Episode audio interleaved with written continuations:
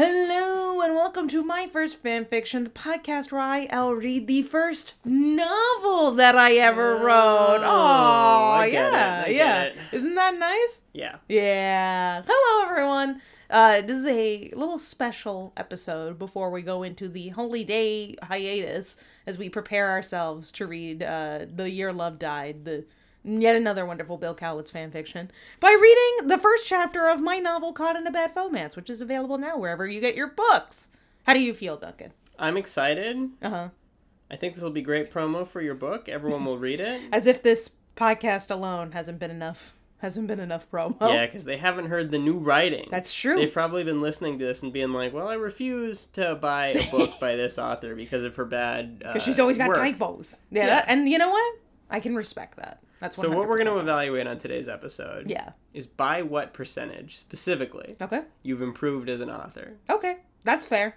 All right. Well, I want to I want to prepare everyone for this. We're going to read it the same way we do the, read the fan fictions in which it since it thankfully is written in first person present makes it a little convenient for that. I don't So- think it matters that it's in present tense. Well, yeah. Yeah. The, it's inconsistent first person present tense, I'll say that. But anyway, The uh tense you're saying the difference is the tense. the is tense is consistent. consistent but it is in first person so i will be reading for the voice of the main character devon um, both his internal thoughts uh, all of his lines of dialogue but not just that i will also be reading the dialogue tags which can you believe there are actually dialogue tags astounding The way you're introducing this sounds like you're introducing an improv show. i know You're like, I need to get you prepared for this. Nothing that the actors are performing has It's been written down. Yeah. This is all coming straight from their heads. wow i mean i do feel like it needs to come with a cautionary tale based on what we're used to but you know it's um it's a regular book this is uh kind of like an audiobook except it's two voices and also there already is an audiobook of this book if you'd like to listen to it it's wonderful you Yeah. can listen to it I did. You can listen to Avi Roque do a much better job than us. yes If uh, you prefer. they do a wonderful job so i highly recommend the audiobook if you want to listen to an audiobook but for now you just have us the the story coming somewhat from the horse's mouth from the horse and the horse's partner's mouths Yeah. Uh, the horse is not here still. no yeah we don't talk about that He's in custody. Said we don't talk about it. It's Sorry. really Cut that out. All right, are you ready to get started? Um, You're not. You have your hand up the dog. The dog is on Duncan's lap. yeah, I have my coat. hand fully up her skirt. Yeah, he, Like, his very hand is inside of her coat. Let her go. Get your hand out of her coat. we I got to introduce this part. We're Okay. reading out of physical books. Yes, we are. I mean, it would have taken a lot of effort for me to hand type the entire chapter. Uh, this might be super long. Um, the, this chapter is unusually long. Um, for the whole book, like the none of the not all of them, but I, I think this is the longest chapter, and you will see why. It's a pretty long chapter, but we're determined to read the whole thing. Um, I think we'll ha- stop a little bit less because I was saying to Duncan earlier there are less typos. Hopefully there are no typos. In fact, oh hello, the dog has come over to my lap somehow. Hello, she really wants to be on the show today. She's really she's fully on the microphone right now. We're getting a lot of dog noises. yeah. Sorry everybody. Okay, so sorry, Dr. Porge really wants to be in the audio reading of Caught in a Bad I don't know if this is going to be usable. Oh my god! The dog has been removed from our respective laps, so now oh she's come back. Hold please.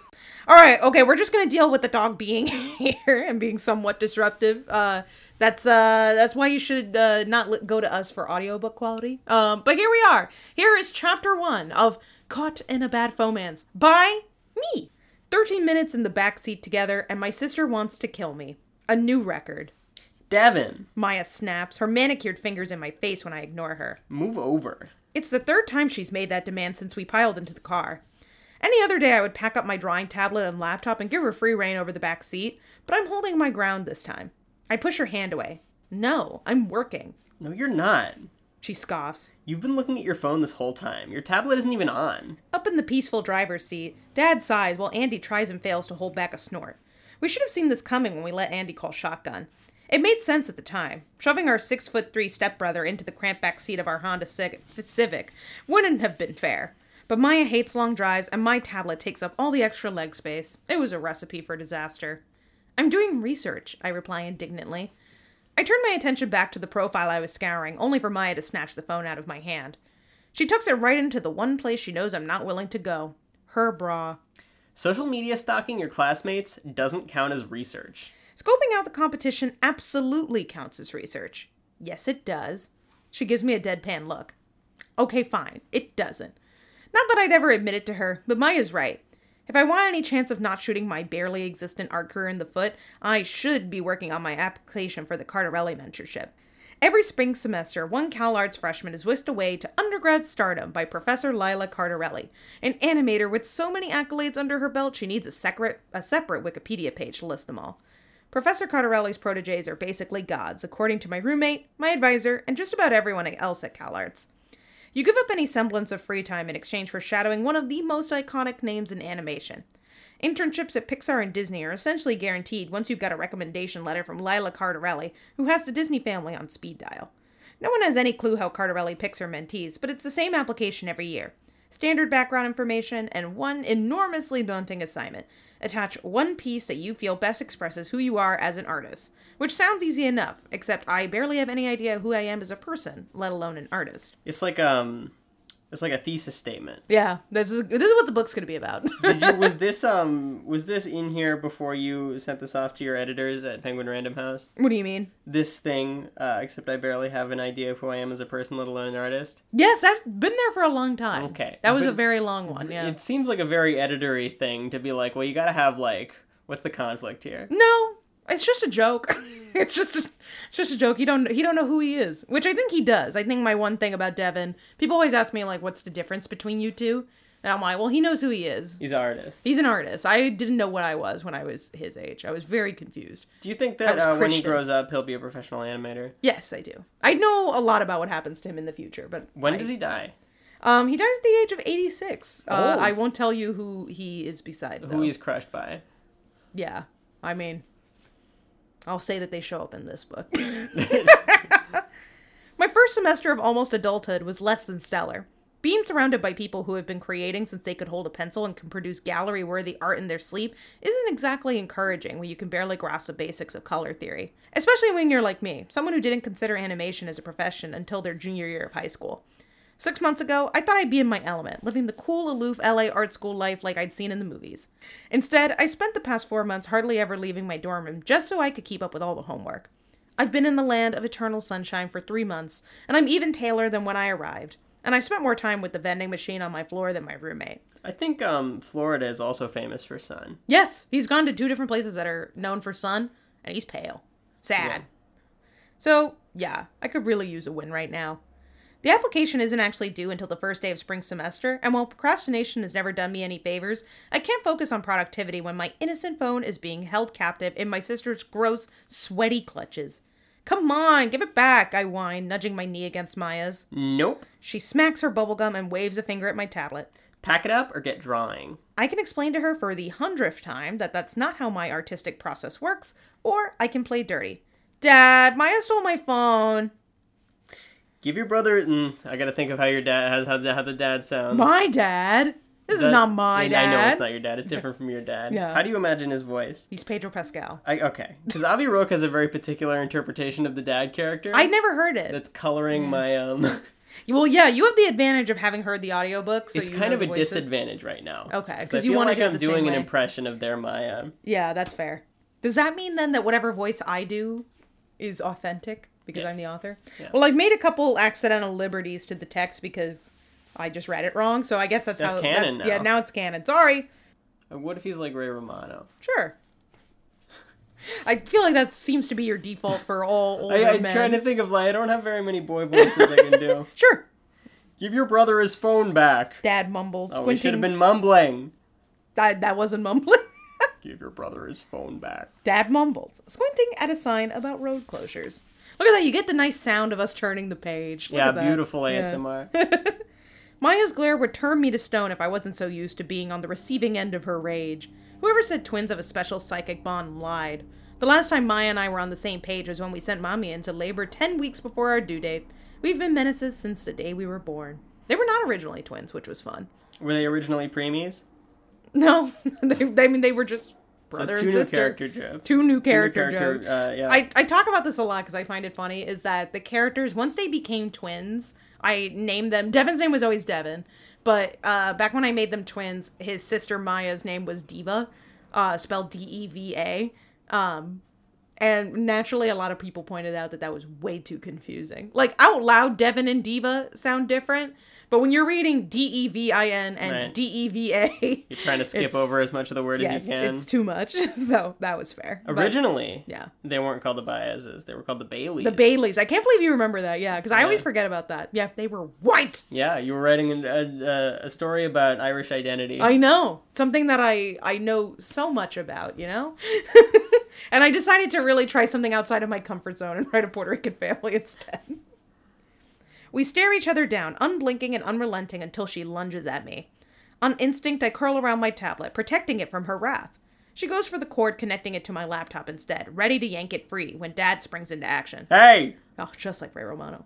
He shouts, startling all of us, even Andy, into total silence. Watch it around the tablet. He warns, focusing back on the road once Maya retreats to her side of the car.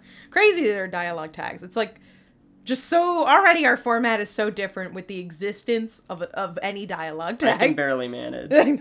You're telling me. I keep forgetting what I'm supposed to read.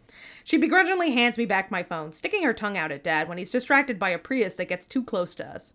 Sometimes I think you love that thing more than you love either of us.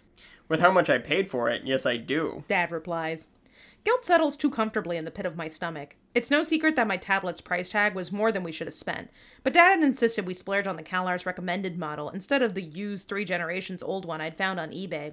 It was for a special occasion, an 18th birthday and congrats on getting into art school gift rolled into one.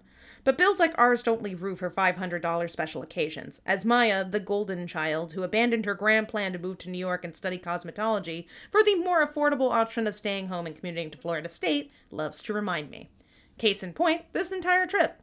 We haven't been to our cabin in Lake Andreas for four years, but Dad begrudgingly kept up with the payments for the sake of nostalgia. Swinging the extra couple hundred bucks a month felt worthwhile when there was still a slim chance we'd spend another summer or winter break at the lake. Especially after we gave up our childhood home to find a place big enough for Andy and his mom, Isabel, to move in last year.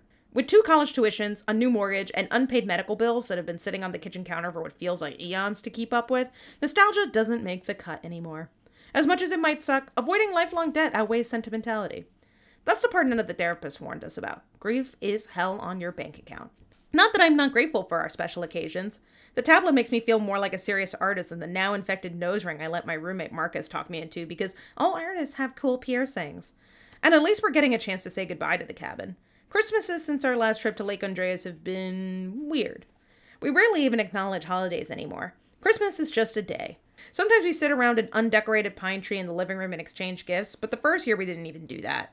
It must be odd for Andy and Isabel walking into a family that acts like one of the biggest holidays in the world doesn't exist. Oh, you shouldn't. You didn't. We neglected to mention at the top that this is a Christmas special. Yeah. Of the podcast. I think I did say that it was a special, but it is specifically it's a Christmas, special. Christmas special. It's a Christmas book, and this Yeah. is a Christmas episode. Because, as I always forget to tell people, this is indeed a book that takes place at Christmas. I hesitate to say it's a Christmas book because people think it's going to be like, ah, holly jolly. And it's not really about Christmas. Christmas happens, but is not really a thing. So I don't want people to get excited and think, like, oh, yeah, it's like a Hallmark romance or something. But yes, it does take place at Christmas. Yeah. Which is why I pinched myself when Dad suggested this trip in the first place. He always made vague promises that next year we'd do something different, and now he's finally delivering. One last nostalgic and very strictly budgeted Christmas in Lake Andreas before our cabin heads onto the market. With my phone back in my pocket and Maya in full on sulking mode, I finally return to my tablet. Instead of doing work like I promised myself, I let my gaze wander over to her when I'm sure she's not looking. She's been on edge since I came home two days ago. Not that she's usually a happy go lucky person, snark has always been her brand, but she's especially huffy lately. Every time I deign to mention any of the three C's California, CalArts, or Cardarelli she either scoffs, rolls her eyes, or leaves the room when we don't switch to a new topic. Yesterday, she snapped at me for taking too long to get a glass of water.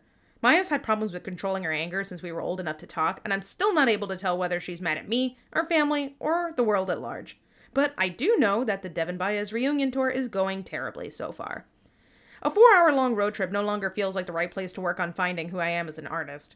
The application isn't due for another month, and I'm not pissing off my sister is higher priority right now, especially if I want to make it back to CalArts with all of my limbs and electronics intact.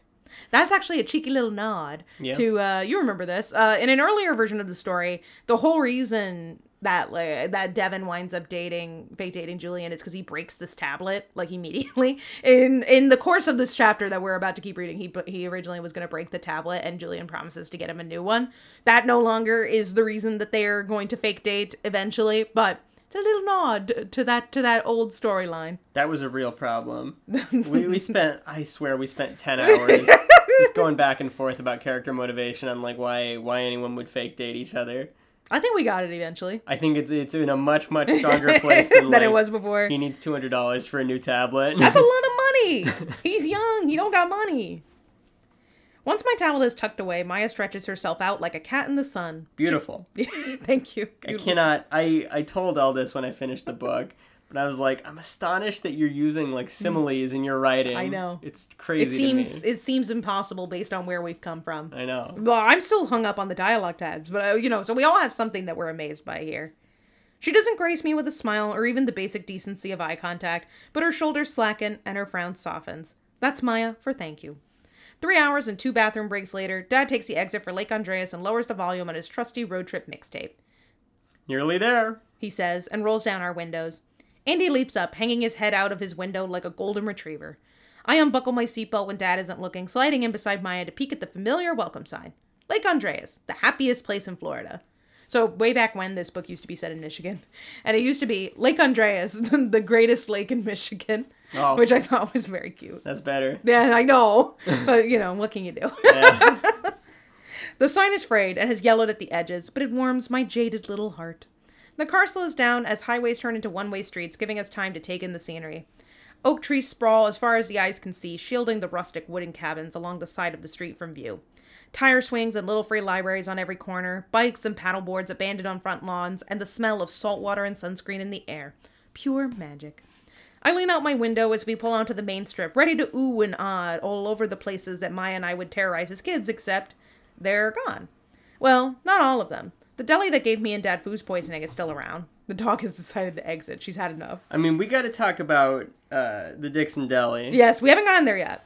Well, yes, I mean that is That's the deli. men- just the mention of the referenced deli. there. Yes, that is a reference to a bodega that I went to as a child. No, at first when I was reading this book, I was like, "Wow, you've really done the Dixon Deli dirty."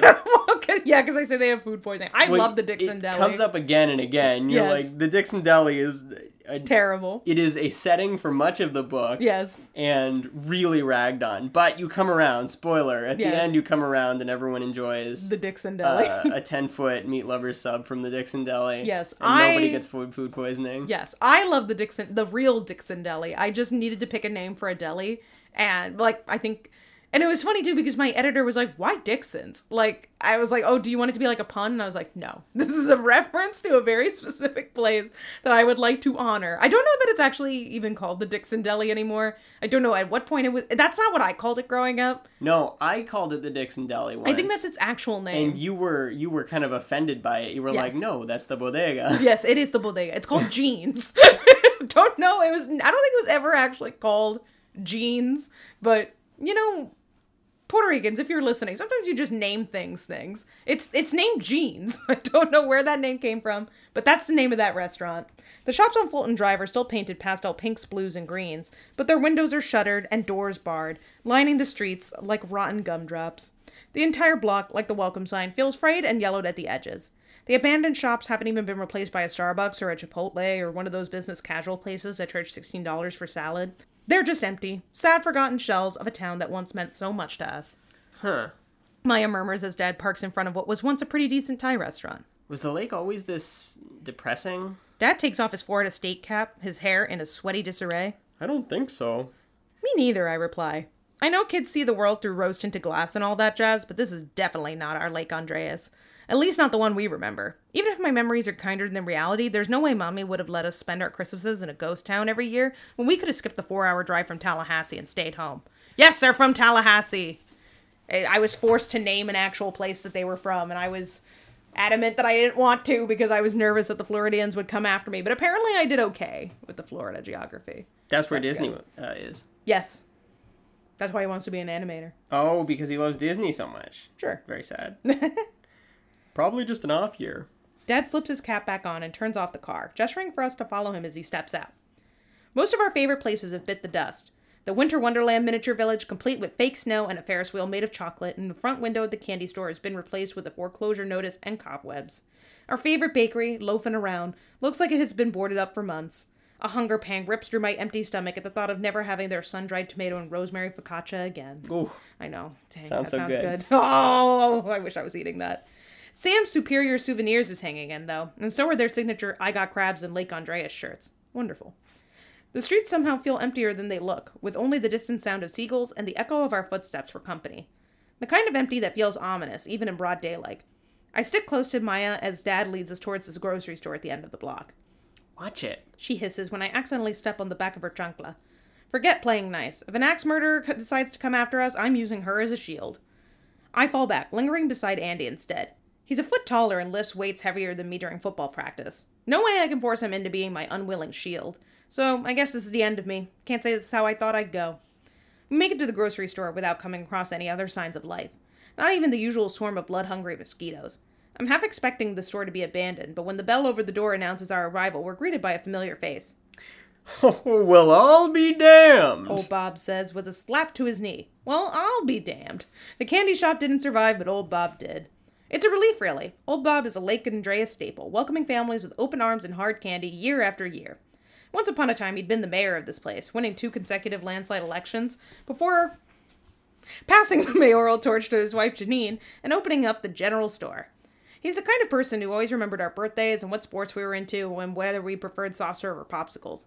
And one of the few locals who actually look forward to visitors like us coming around to wreak havoc on their usually quiet community, never minding the extra noise and bigger crowds. He always said folks like us kept life at the lake exciting. Tony Baez! Come here, you bastard! It's not until he's pulling Dad in for a hug that I remember we don't actually know old Bob's real name.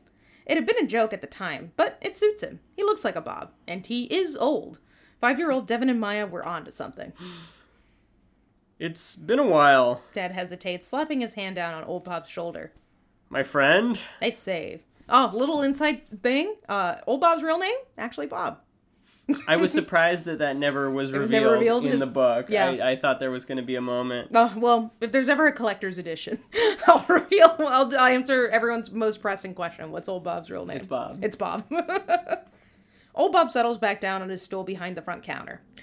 What brings the Baezes to our neck of the woods? He stiffens suddenly, eyes narrowing. You passing through on the way to that new water park across the lake? Andy's eyes light up. Oh, now I need an Andy voice. He's a himbo. That's not helpful. He's a dope. He's a jock. He's a jock. There's a water park? Oh, Old Bob bristles, nodding sternly. Allegheny Park. Things been taking up most of our usual business.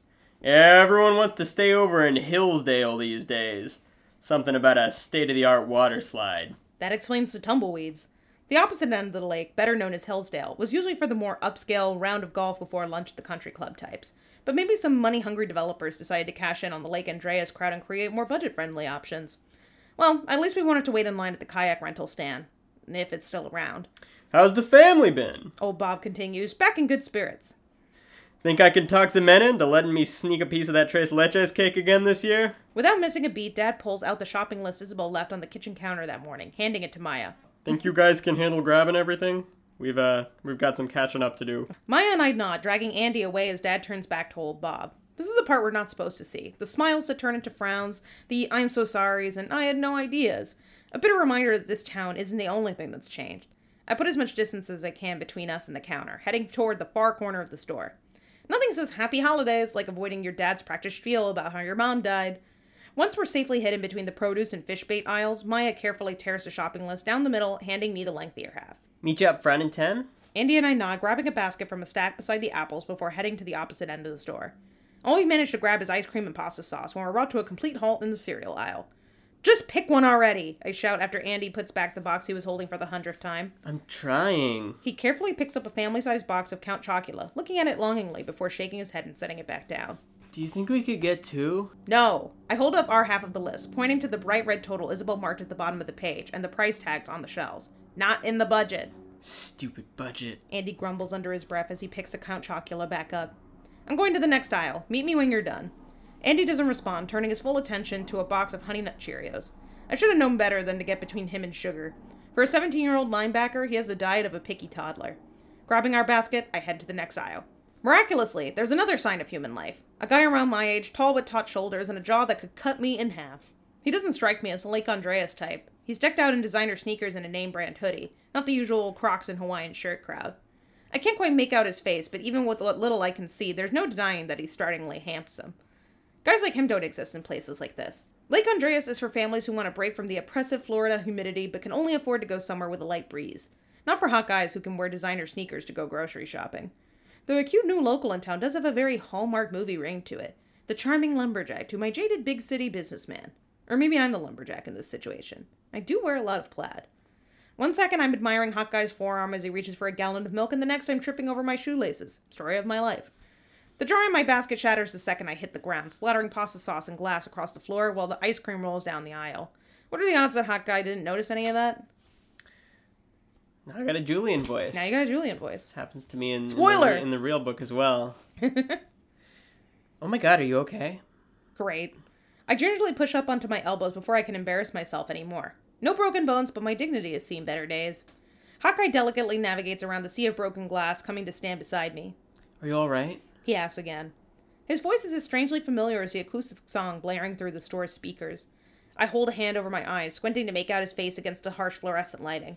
He leans down, his face slowly coming into view. My mouth goes dry as I reach two very important conclusions in a matter of seconds. One, Hot Guy's face is as hot as the rest of him. Two, I know him. Devin? Julian So Cook chokes out, brow shooting up to his hairline. Awesome! Our awful next door neighbors are still around. Julian, I replied through gritted teeth, wishing I'd stuck through Andy's indecisiveness, indecisiveness in the cereal aisle. Julian shakes off his obvious surprise, standing back up and offering his hand. My first instinct is to flip him off and go about the rest of my day, but I look down at the mess of sauce stained cans and boxes, groan, and take the help I can get. I push some of the sauce off of my stained shirt, grateful that I've never cared much about my fashion choices. A thing that will come up a lot in this book, that he doesn't care about his fashion choices. Yeah, Devin disheveled. He's a very disheveled little boy. Haven't seen you around in a while. He says after I'm on my feet again. Yeah, well, my mom died, so we didn't feel like going kayaking. He frowns, shifting his gaze down to his sneakers. Right. I'm sorry. It's fine, I say more to myself than to Julian while I chase down my runaway ice cream. You're bleeding. I blink, finally turning to face him. I don't let myself look for too long. Prolonged eye contact with him can't be good for my health, but I'm surprised by the person I see. There's no doubt that it's Julian. He still has that mole above his right eyebrow, the scar cut through his upper lip from when I tripped him when we were 10, and the thick dark brown hair blown every which way but flat. But something's different. Or was his jaw always that sharp, and his shoulders so broad? The thrill I felt at the idea of a cute boy in town morphs into disgust. That's what I get for not keeping my hormones in check. I flinch as I look away from him, as if I've spent too long staring at the sun. It's pasta sauce. Julian points at my left arm, the one that's dripping sauce down to my wrist. No, your arm, it's it's actually bleeding. I look down at my arm, trying to shake off the image of this very new Julian. Between the chunks of tomato and freckled brown skin is a shallow, rough edged wound just above my elbow. Oh, right. I pull down my rolled up sleeve, applying as much pressure as I can with my non dominant hand. He's left handed! Confirmed, canon. Left handed Crazy. young man. Yeah, A he's an artist. Yes. It's not until I press that the pain surges all at once, ripping through my arm like a current.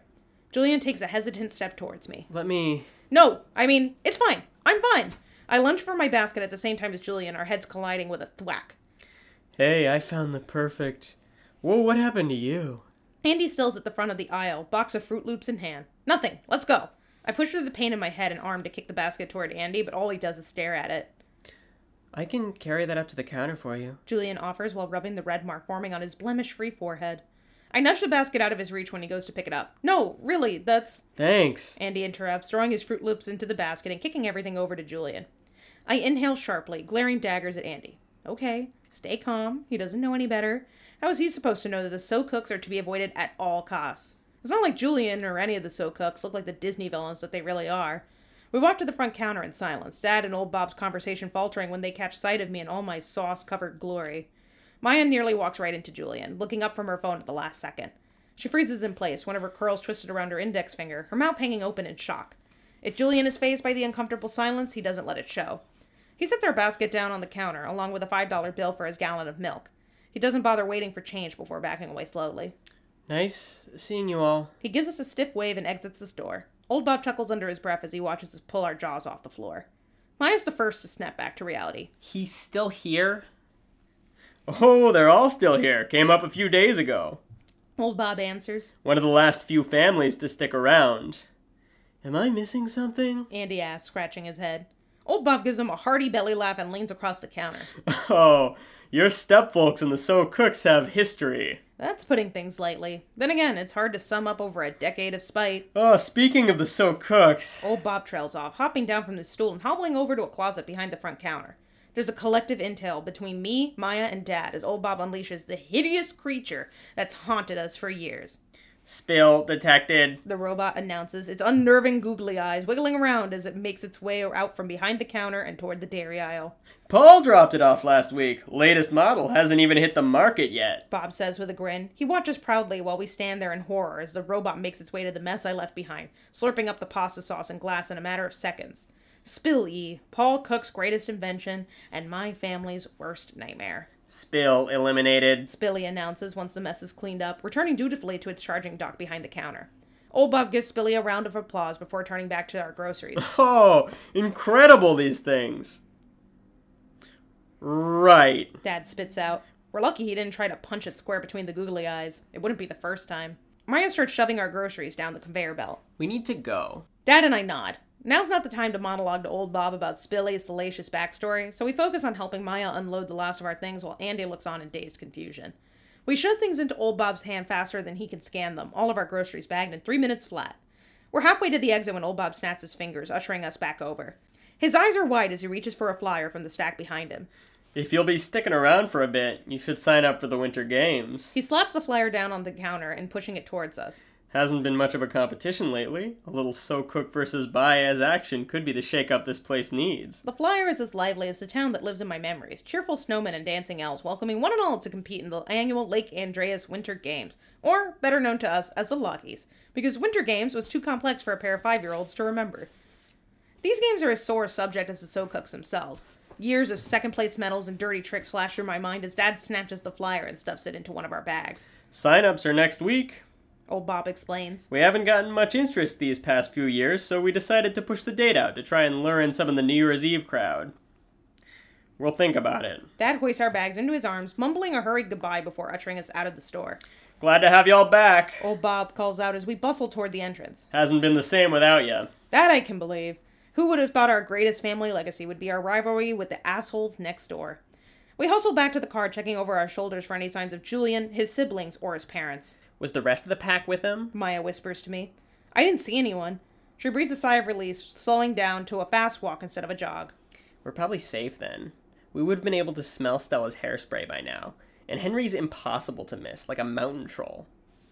Who are we talking about? Andy asks, visibly annoyed. They're a family that we don't exactly get along with. Dad answers diplomatically. We hate them. Maya interjects. I interjected Thank over you. your very, narration. very good job. Thank you. Dad shakes his head, opening the trunk and tossing in the groceries more haphazardly than anyone with a carton of eggs should. Hate is a strong word. Am I wrong? His silence speaks volumes. Maya claps her hands once we're back in the safety of the car, waiting until she has Andy's undivided attention before continuing. Let me break it down for you. The So Cooks are basically evil incarnate. Dad eyes her in the rearview mirror. Cuídate. He whis- he hisses, his go-to phrase for when she needs to check herself. She rolls her eyes but heeds the warning. Fine. They're loaded, obnoxious, and annoying as hell. She pauses, turning to Dad with a critical look. He nods in approval, waving his hand for her to continue. Every year they manage to find new and cruel ways to torture us, kicking sand in our eyes, sabotaging our kayaks, stealing our swimsuits whenever we use the communal showers at the pool. One time, they dumped a bucket of worms on me. I pause for dramatic effect. A chill runs down my spine at the cold, slimy memory. I still can't use a communal shower without feeling like someone's out to get me. So we threw pies in their faces. I, I didn't endorse that prank, for the record. Dad cuts in. You helped us bake the pies. Once again, Dad remains silent, not even bothering to hide his amusement this time. Andy frowns. So, you don't like this family because of something that happened when you were kids? Boiling down a decade of anger and resentment to something that happened when we were kids makes the matter seem petty. But the So Cooks were never just rivals. They were bullies, all of them. Well, not their mom, but especially their blowhard dad, Paul Cook, entrepreneur extraordinaire, which, no joke, is how he describes himself on his business card. We used to have one on our fridge with a minor alteration. Paul Cook, asshat extraordinaire. We don't like them because they suck. Maya insists, which really doesn't help us seem less petty. They do suck. Dad whispers under his breath, throwing the car into gear. The Ray Romano voice really elevated that one.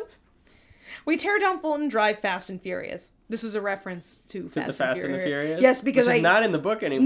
no, there used to be a, a line because we with uh, with my friend Sienna, we used to do a Fast and Furious watch series. Where what did we? Oh, we were watching Fast and we Furious watching. and Planet of the we Apes. We were watching franchises. Yes, yes. and we did both the Fast and the Furious and, and the Planet of the Apes. So yeah. there was a line originally where they were like, "I want to go to the Fast and the Furious Planet of the Apes double feature at the movie theater," and I had to cut it, but I guess I kept that in just as a reference to Fast and Furious.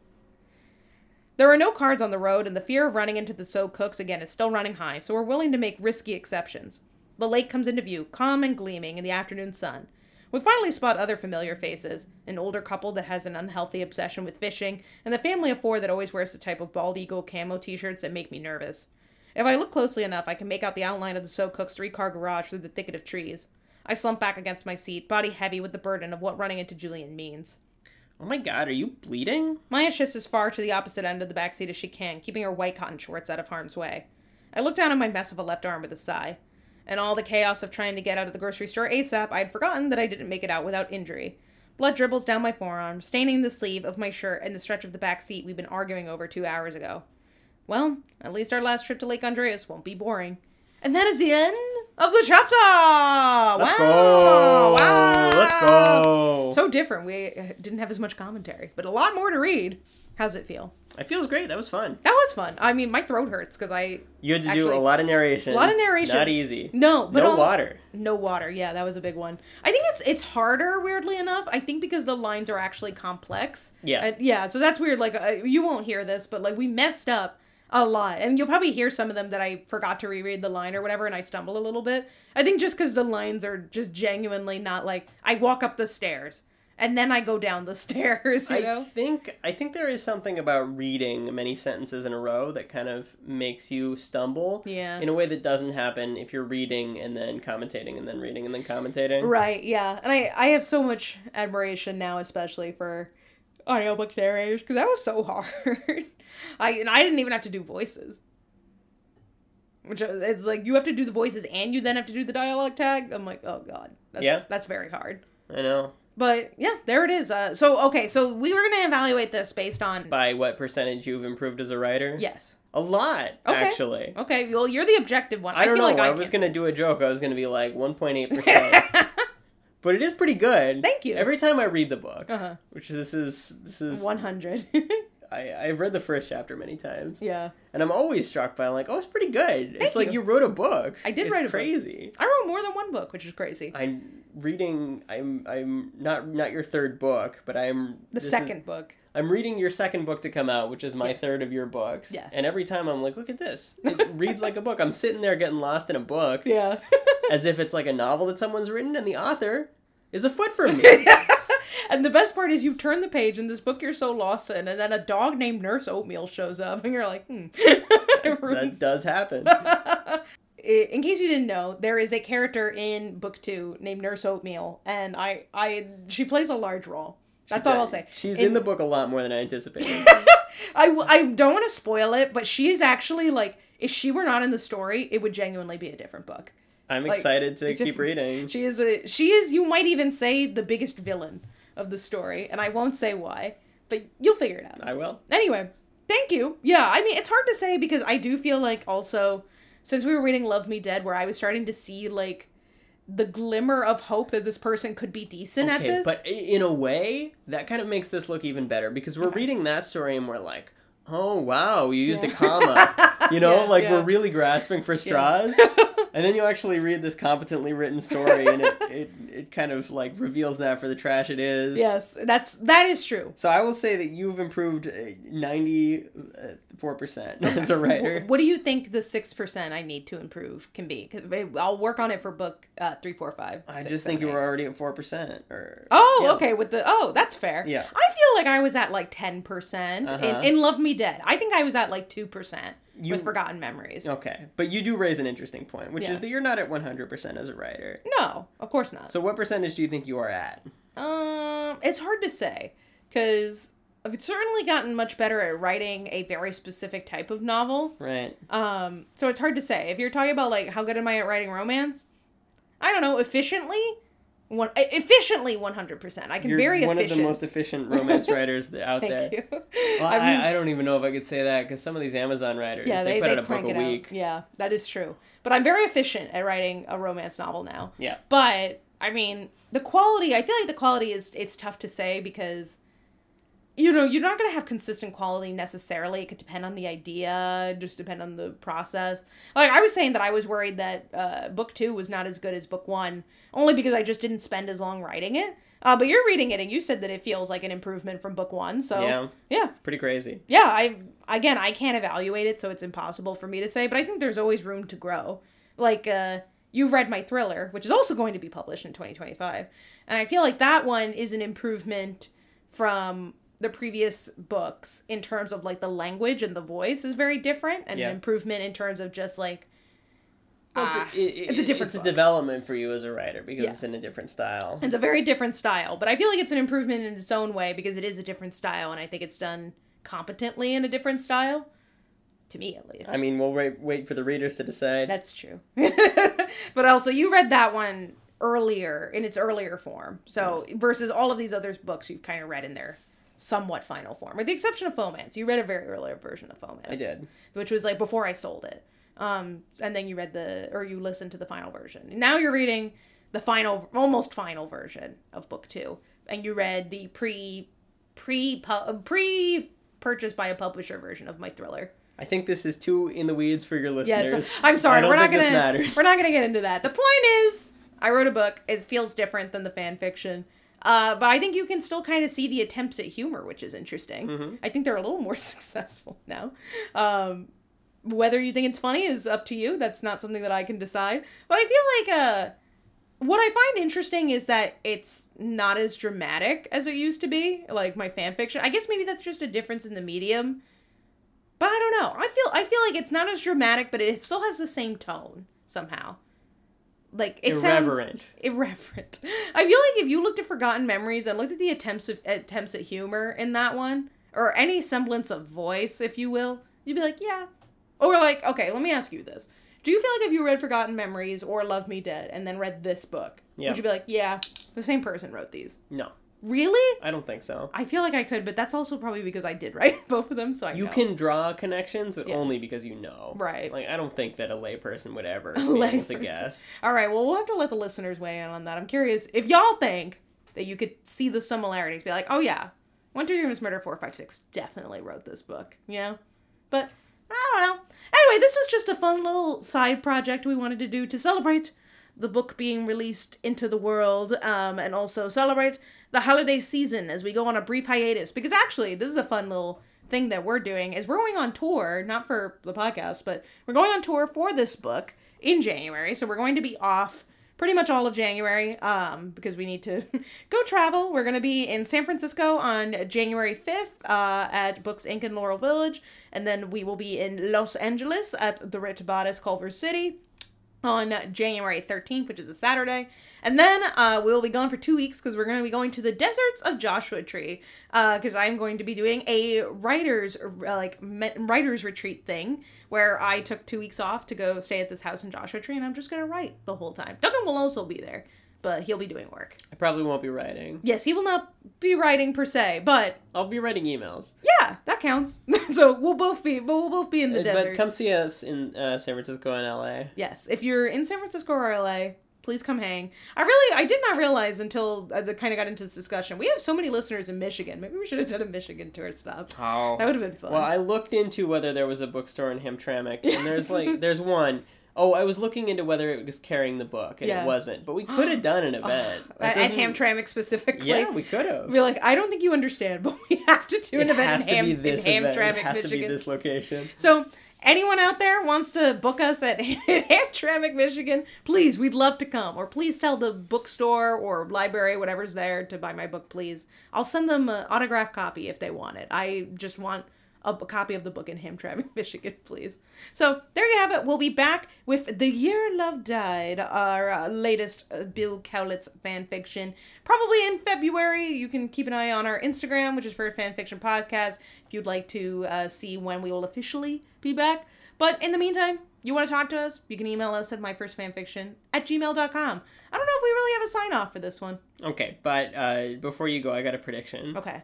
Because we, we skip predictions here. Oh, yeah. I yeah. think that the enemy families, the Baezes and the Sokooks, are going to have to team up to take over a mutant Spilly uh, that grows Oh. to Godzilla size and tries to destroy the town. You know, that's so funny that you predict that because that's exactly right. There you go. I End was of like, sorry, end of episode.